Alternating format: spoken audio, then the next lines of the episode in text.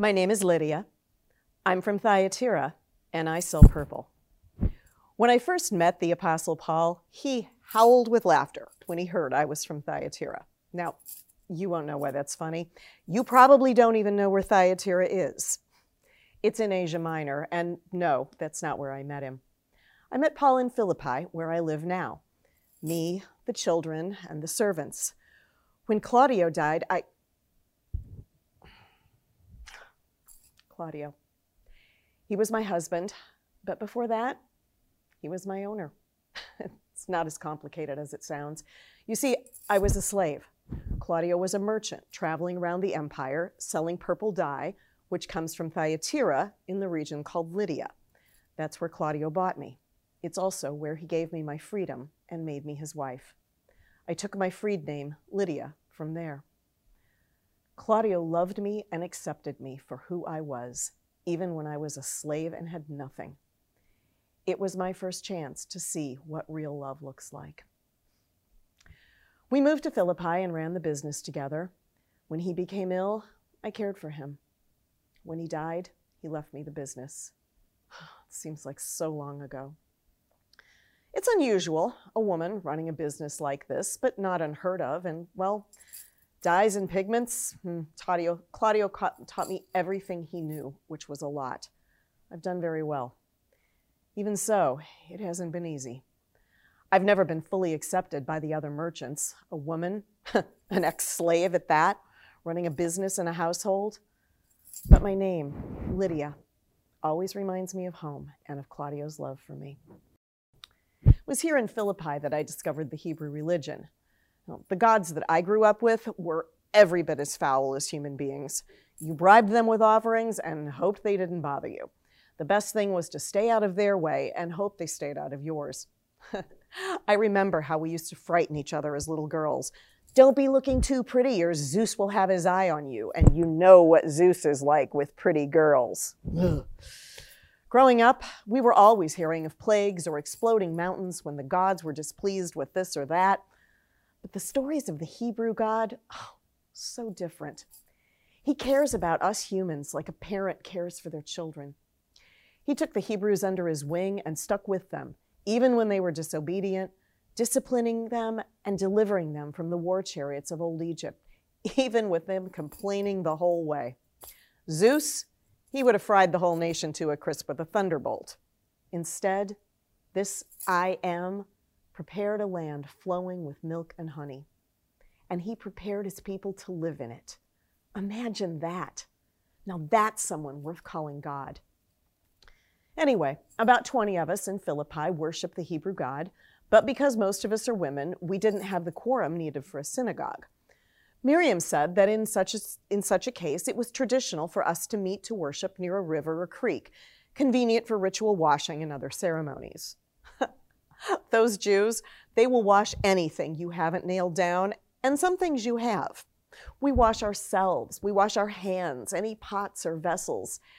I've come to associate the sound of flowing, laughing water with the Jewish God and the promise of flowing milk and honey. Claudio once told me about a philosopher who said something about a river, something about time flowing. Oh, it made me shiver. His religion, my old religion, hurries by you while you just stand there.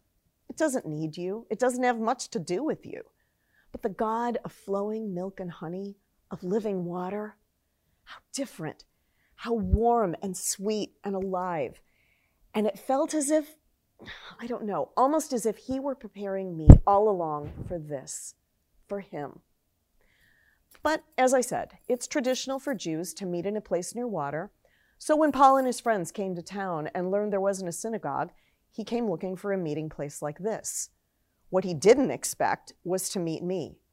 I was among Hebrews living in Philippi, but no one would mistake me for either a Jew or a Philippian, for anything but a Thyatiran. And that's why he laughed so.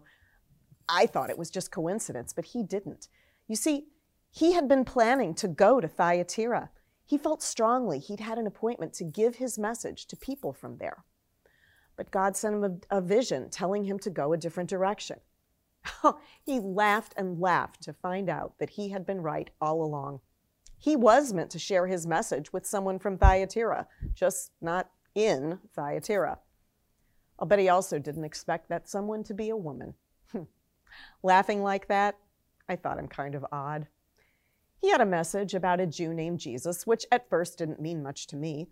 But before he told us his message, he listened. He listened. Now, that got my attention. Not many people listen to me.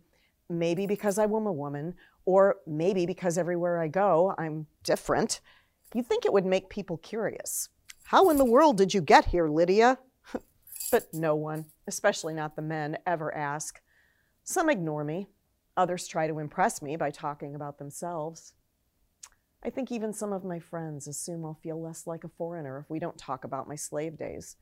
But not talking about my past makes me feel more out of place, even less at home, less accepted. I try not to let it bother me. My wealth has brought me plenty of friends, or at least acquaintances, but no one gets close. No one really knows me. I have the house, the children, good food, my business. Since losing Claudio, I'd convinced myself it was enough. But Paul, he listened. He wanted to know my story. It didn't make him uncomfortable. And what a strange man. He had lots of friends who were slaves or used to be slaves, but he knew wealthy people and city officials too. So he didn't act superior about my background, and he wasn't threatened by my success. We talked about him and his visions too. It was clear that he often felt as though he didn't fit in either. He was very, very Jewish, of course, but also a Roman citizen, and now had become a follower of Jesus. But he often felt as though he was never really at home and he didn't really belong. And I remember saying to him, That's exactly how I feel. I don't belong anywhere either, really. Here I am, a Thyatiran living in Philippi, a former slave running a household, a Gentile in a Jewish place of prayer, a businessman who is a woman. Sometimes, I said to him, I wish there was somewhere where people didn't care where you came from, didn't care whether you were Jew or Gentile, slave or free, male or female. And he just looked at me with this knowing smile and said, Well, as it happens. And that's when he told us about Jesus and his gospel. And what good news it was. I'd been right about the Jewish God, but what he had done in the past was nothing compared to what he was doing now. Well, no, that's not quite right. It's like the same signature, the same handwriting, the same dye, but a much deeper hue. The love of the Father expressed by giving his Son for us, for me. Oh, dear Claudio, Forgive me for the times I didn't love you like I should have. And thank you for forgiving me, Jesus. I'd lost who I was. I thought I could be accepted and loved for my wealth and success, but that becomes like any transaction. You try to give as much as you can, try to get as much as you can from someone else while giving away as little as you can of your own. That's not acceptance. It's not love. It's just more business and it doesn't give anyone what they really need. But I know now that in Christ, God accepts me as his child, not for what I can do or make or sell, but for who I am. He has given everything freely. There's no more bargaining, and that frees me to respond with everything I am freely. I'm accepted for who I am, and what I have becomes useful too. The church meets in my home now, and I can even use my wealth to help feed and care for those in need. Do they deserve it? no. But thank God none of us will get what we deserve in the eyes of God. No one deserves or earns what they get in Jesus' kingdom. Everything is a gift. Everything was created to be given away, not earned or owned or hoarded. And what you have, you don't spend it like it's an entrance fee. What you have becomes a response, a thank you, a thank God that's not all I am. I understand now just how Paul felt when we met. Remember how I told you how he howled with laughter when he found out I was from Thyatira? Well, Paul, God prepared Paul to speak to a Thyatiran, and he did in a place he didn't expect. and God prepared that Thyatiran to receive his message. The Lord God doesn't just give us a gift, He prepares us to receive it, working and shaping us for a lifetime sometimes. And when we do re- receive it, undeserving as we are, He Himself has given us the response. You see, it's all His, even the thank you. Because when I do respond with everything I am, well, He's made me all that I am. It's all His, all of it. The gift, the search, the finding, the response.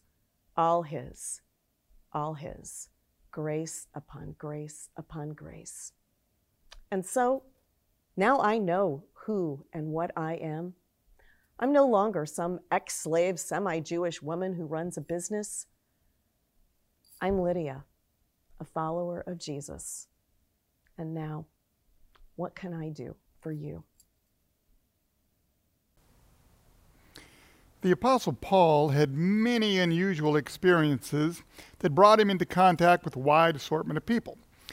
He was shipwrecked, he was jailed, which is always an opportunity to meet interesting people. He traveled to many regions on the rim of the Mediterranean Sea. Now, sometimes he didn't know exactly where he would be going or even why, or who he was supposed to meet when he got there. Nevertheless, when the Lord prompted him to go, he went, because he trusted God to show him what to do. Well, one night, Paul had a vision of a man from Macedonia, which is modern day Greece. This man was standing and he was begging to Paul, Come over to Macedonia and help us. Of course, Paul believed that this was a call from God. So he and three of his friends embarked at once for Macedonia. However, the trip to Macedonia was not easy. So they traveled by boat, and they were forced to make several stops along the way, including this one in Philippi. Evidently, there was no synagogue in Philippi, so when the Sabbath came around, they went down to the river to find a place to pray. And that is where Paul meets Lydia. Now, it's important to know that Lydia is not a Jew, but she did worship Yahweh, the God of the Jews, the God of the Old Testament, whom we know today as God the Father. As Lydia listened to Paul's message, Luke tells us the Lord opened her heart to the message of Jesus. And right there on the spot, she and all the members of her household were baptized into the Christian faith. Afterward, she invited Paul and his friends to her home. She said, If you consider me a believer in the Lord, come and stay at my house. And they accepted her kind hospitality. Incidentally, Lydia was Paul's first convert in Europe. It's a beautiful story and a reminder to us of just how important Christian hospitality can be. Now, if you had asked Lydia, did you just happened to be there when the Apostle Paul came down to the river to pray? How do you think she would have answered? Was it providence or coincidence? God's hand or mere happenstance? Obviously, you could make a case either way, but I believe that Lydia would have said it was providence. God brought me to that spot just so I could hear the gospel. I believe that Lydia would say her encounter with Paul was providence because Lydia was already a person of faith, even before she was exposed to the gospel of Jesus. Lydia was a Gentile, but she was a worshiper of God. She was seeking after God. So it wasn't any accident that she was down at the river engaged in a prayer meeting when she encountered the Apostle Paul. Lydia was hungry for God. Now, I belabored this point today for this reason. Our land is filled with people like Lydia today. There are fine, decent people, particularly young people in our society today, who are seeking God. Now, they have little or no church background. They may have even been turned off by the church at some time in the past. They may have even been hurt by the church sometime in the past, but they hunger for God. Maybe they hunger for God because, well, they've seen the bankruptcy of other approaches to life. Or they're disgusted by the hedonism and the materialism of our greater society. They want solid values, life changing values. They want something that they can depend on as they wend their way through life. And we, the Church of Jesus Christ, have exactly what they need the love and the truth of Jesus. And so we need to encounter them where they are and share genuinely and generously what God has done in our life. And if we do that, God can and will use our witness in a marvelous way. You know, I love a story that Dr. Elizabeth Kubler Ross tells about a woman that she encountered when she was writing her famous book on death and dying. Now, part of her research involved interviewing dying patients in the hospital, trying to find out just how they felt and, and what they thought as they faced death. As she went from room to room in the hospital, she began to notice a remarkable pattern. Sometimes she would go into a dying person's room and the person would be calm, at peace, and tranquil. And she also began to notice that often this was after the patient's room had been cleaned by a certain hospital orderly. Well, one day the doctor happened to run into this orderly in the hospital corridor. And the doctor said to her, What are you doing with my patients? now, the orderly well, she thought that she was being reprimanded by Dr. Kubler Ross. And so she said, I'm not doing anything with your patients. No, no, no, no, responded the doctor. It's a good thing. You see, after you go into their rooms, they're at peace. So I just want to know what are you doing with my patients? I just talk to them, the orderly said. You know, I've had two babies of my own die on my lap. But God never abandoned me. And that's what I tell them. I tell them that they aren't alone, that God is with them, and that they don't have to be afraid. Now let's imagine that you are a patient in that hospital and you have reached a low point in your life. And then a gentle and caring hospital worker comes in your room and while she cleans it, she listens to your concerns. And quietly, this orderly shares with you that she was once in your situation. And she reached out to God, and God was there, and God helped her through a really bad situation. And you're helped by this genuine act of caring and sharing. In fact, you come out of that hospital experience a stronger person than when you went in. It changes how you deal with life. Now, later, as you look back on that entire experience, how would you explain it? Was it just a coincidence? Or was it providence that you encountered this woman in your hour of need? Well, in truth, it was both. It may indeed be happenstance from the world's viewpoint that you were assigned to that particular room where that particular woman was working. But it was also providence. It was God's guidance. Because God was working through her, reaching out to anyone who would heed her calming and reassuring message. That's exactly how St. Paul looked at his life. He had many adventures, and not all of them were pleasant. But he knew that wherever he was, God could use him. And so, when there was no synagogue in Philippi where he could worship, he and his friends looked for a place down by the river where they could at least join in prayer. And when they encountered these women and realized that the women were seeking after God, they knew that God had brought them to this place. And so they shared the message of Jesus from their heart. And the smart successful woman named Lydia responded to their message. She and all her household were baptized and became followers of Jesus Christ. And if you had later heard Lydia tell her story, My guess is that she would say, I was so blessed. One day I was praying with my friends, and God sent me a messenger, a man named Paul, and God changed my life. My friends, the Lydias of this world are all around us.